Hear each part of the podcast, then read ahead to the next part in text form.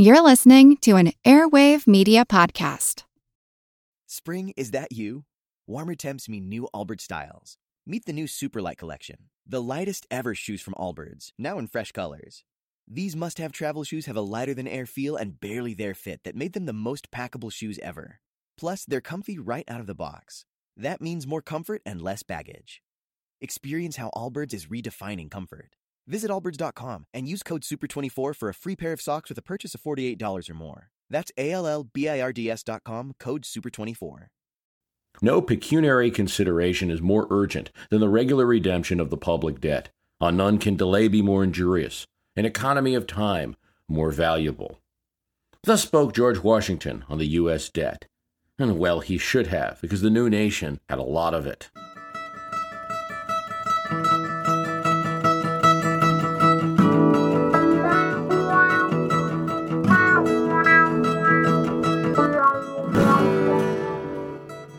Yet, George Washington was merely urging the Congress to act to pay its debts in a speedy manner. There are some now in Congress who say that the need to avoid the injury described by Washington and others is so great that the president can act himself. The U.S. began in debt 11 million was owed to other countries, including interest to France, Holland, Spain, others, but also to our own citizens, about 40 million there. And then when you included state debts, as it was reported by the first Secretary of Treasury, Alexander Hamilton, the U.S. had about 77 million in total debt in the dollars of those days. 77 million. So let's stop here for a second. How much is that really in today's dollars? That's so difficult to tell going back that far. The time value of money can lose all reality over time. If you look at CPI, it could be about a half a billion. CPI is not the best standard, the price of items alone. If you use laborer's wage, could be 8 billion.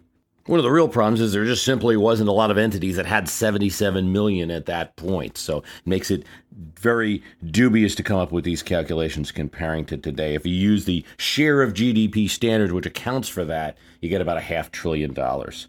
A lot of borrowing, and perhaps not as much as we do today. Still, in those days, in those dollars, it was a lot of money.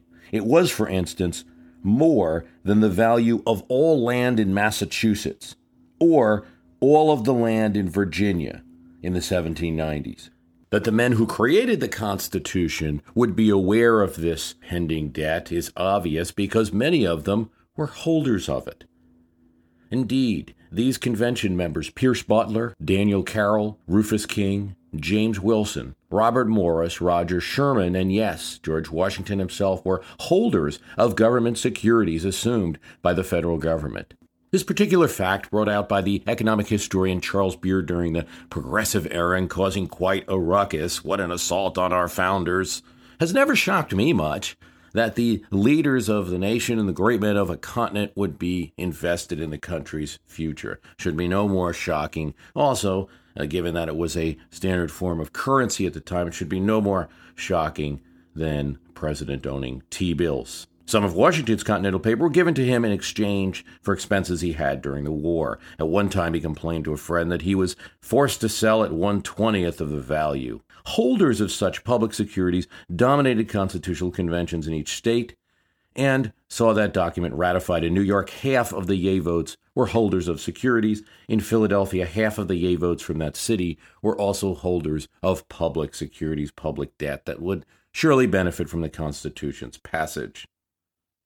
These securities, once the new nation was formed, were assumed by a new Bank of the United States and were expanded, assumed to include state Revolutionary War debts.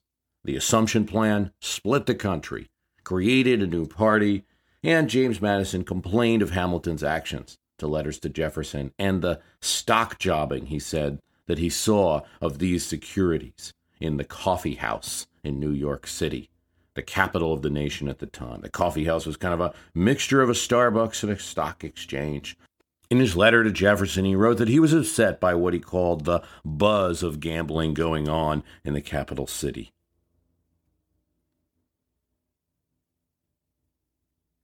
The recipient of that letter, Thomas Jefferson as president, would reduce the nation's debt.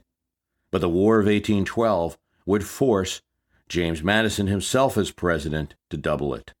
In the second term of his presidency, though, Andrew Jackson was happy to be able to announce that he had eliminated the public debt and returned 440,000 to the people through the states. Must have been quite a moment. After him, war with Mexico saw debt increase to the 1812 levels. Yet it was the Civil War that saw large scale borrowing, a national emergency, of course, evident in Lincoln's other actions, the suspension of habeas corpus and the calling up of 70,000 reserves without Congress. Eventually, that war would see the US spend 5.2 billion, much of it borrowed through war bonds. Today, as the debt ceiling crisis continues in Washington, a few, particularly Democrats in Congress, want the second president from Illinois to take a drastic action, cite the public debt clause of the 14th Amendment, and Constitution as a tool, raise the debt limit himself, or just simply ignore the debt limit because it's unconstitutional.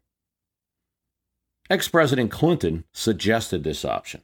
Congressman James Clyburn of South Carolina, Democrat, said that he should use it. And Congressman John Larson of Connecticut and many others, Tom Harkin, Steny Hoyer, said that there would be support for him if he did. Republicans aren't so keen on this, said presidential candidate and Congresswoman Michele Bachmann.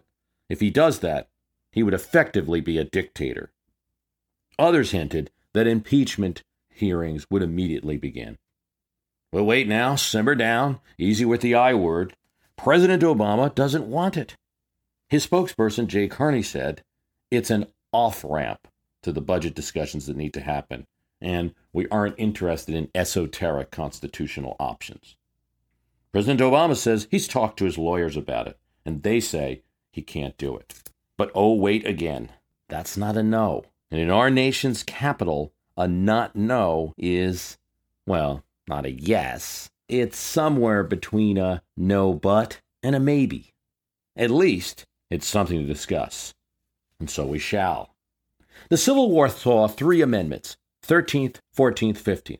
13th ended slavery. The 14th sought to protect the newly enfranchised former slaves and control Southern Redeemer governments in several ways. The 15th gave everyone, well, actually every man, the right to vote regardless of race.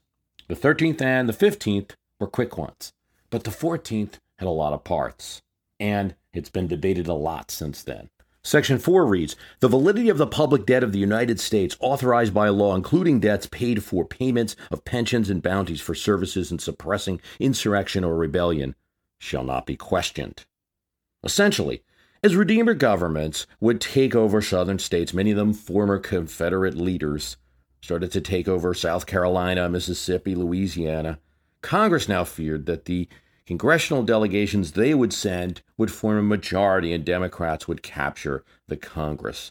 These Democrats would be sympathetic to the South, and they might cancel pension payments to Union soldiers. They might cancel war debt for fighting the Civil War, or worse, make the federal government pay for Confederate war debts. So, it elevated the public debt to a constitutional level. By contrast, a debt ceiling is a statutory condition passed by Congress, but it's not as strong as a constitutional question. Why did they do it? They didn't want any kind of horse trading going on. And that, I believe, is the reason for Section 4. They didn't want a new Congress to come in and say, okay, you want your Union soldiers paid, we want our Confederate war debts paid. Even though it was a war against the Union, it's something that's being settled now. In an act of kindness, you will pay our war debts, and then we will pay yours. They didn't want any kind of horse trading, so they raised it to the constitutional level. What that seems to make clear is that you can't repudiate the debt, not even if you were Congress. Debt is elevated to constitutional principle and must be observed unless you can get a constitutional amendment, a majority of Congress plus three fourths of the state, very high standard. Since the president is given the executive power to execute the laws, in this case through his Treasury Secretary, an office only a few months younger than the creation of the United States. That would be the instrument to make debt payments even where the Congress rejects the need to pay. If there's a dispute, then it goes to the Supreme Court. And of course, the Supreme Court has a volume, we can expect, of decisions on this subject. But not really. In this section, Section 4 is the least interesting part of the 14th Amendment. In fact, it hasn't been discussed publicly much since it was passed, a little bit in the 1930s, while the 14th Amendment is highly interesting and highly debated in many, many court cases. Only one case exists, from what I can see a man who wanted gold from the United States government. When Mr. Perry bought a Liberty Bond in 1917, he was told that he could redeem it in gold.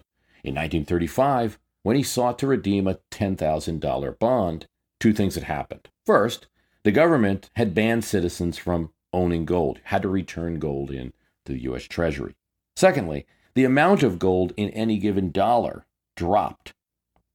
Perry thus wanted $16,000 in U.S. paper or the equivalent in gold. A divided court decided that the government was correct, though perhaps not acting justly in devaluing the amount of gold in a dollar. In that decision, Chief Justice Charles Evans Hughes made clear that the 14th Section 4 would be enforced by the court. The section about the validity of the debt shall not be questioned was included in his decision. He just didn't think the court should award damage or start a flow of redemptions to the United States. Spring? Is that you? Warmer temps mean new Allbirds styles. Meet the Super Light Collection, the lightest ever shoes from Allbirds, now in fresh colors. They've designed must have travel styles for when you need to jet. The lighter than air feel and barely there fit makes these shoes some of the most packable styles ever. That means more comfort and less baggage. Take the Super Light Tree Runner on your next adventure. Its cushy, lightweight foam midsole supports every step, and the extra outsole traction gives you the grip to just go for it. The eucalyptus fiber upper adds next level breathability to keep you going all day. Plus, the super light tree runner is comfortable and ready to go right out of the box. So, what can you do in a super light shoe? What can't you do is the better question. And because they're super packable, the real question is where are you taking them? Experience how Allbirds redefines comfort. Visit allbirds.com and use code SUPER24 for a free pair of socks with a purchase of $48 or more. That's A-L-L-B-I-R-D-S dot com, code SUPER24. Conservative Justice McReynolds, in his dissent, lashed out. We cannot believe the far seeing framers intended for the government to have the authority to annihilate its own obligations. Just men regard spoliation of citizens by their sovereign with abhorrence. Whew, tough stuff. Now, that means that both the moderate end of the court at this time in the 1930s, and this was the New Deal court that was arguing with Franklin Roosevelt all the time, both the moderate end and the conservative end of the court, the deciders and the dissenters, agreed on this. 14 Section 4 applies, and the debt must be paid back. This, many say, is the reason that the president could simply raise the debt, citing this case Perry and the text of the amendment. Of course, President Obama says he doesn't plan to do it. But let's say he did. He might be sued. Who would have standing to sue? Who is the party that is wronged? Well, if the president does something that Congress hasn't authorized, it would be Congress. But the House and the Senate would have to agree in a joint resolution in order to bring a lawsuit. Now, a few congressmen could sue and say, well, we can't get, because of the politics, the House and the Senate to do this, but we've been wronged. Well, that's been tried before. In a recent case where President Clinton executed a line item veto, vetoed specific points of legislation, a few congressmen came to the Supreme Court to oppose them. They were told that they had to get the entire body. Now, who did have standing to sue because his use of the line item veto was eventually ruled unconstitutional by the court? It was the recipients of the money that he had vetoed. So who would do it here? Bondholders, but they're being paid. It's unclear who would sue. So there are some legal scholars saying President Obama can do this with impunity because no one can bring a case to court. I do wonder about that. Only because while it is true that a few congressmen or these isolated groups have not been granted standing in the past, the court has also demonstrated, let's say in Bush v. Gore, that they will act if there's any sense of a constitutional crisis. Anything that might make the court look bad if it simply refuses to act. So we'll see there. The president says he's not interested, though, in esoteric constitutional arguments. And that's probably for a very good reason.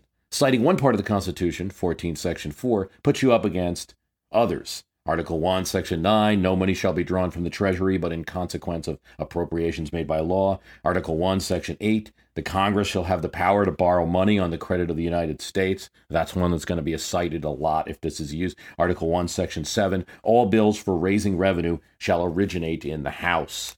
This is going to be the, the counter argument constitutionally.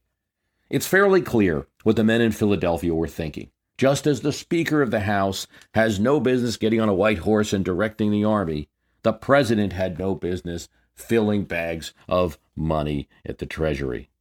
The actions he'd take would perhaps be justified by the 14th, paying our debts, but would lead to other questions, of course. The fact that some of these monies are already appropriated by Congress would help.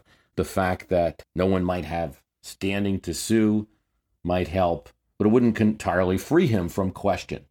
The more solid ground is to simply not use the 14th. Use Article 1 and ignore the 14th or just use it as a supplemental.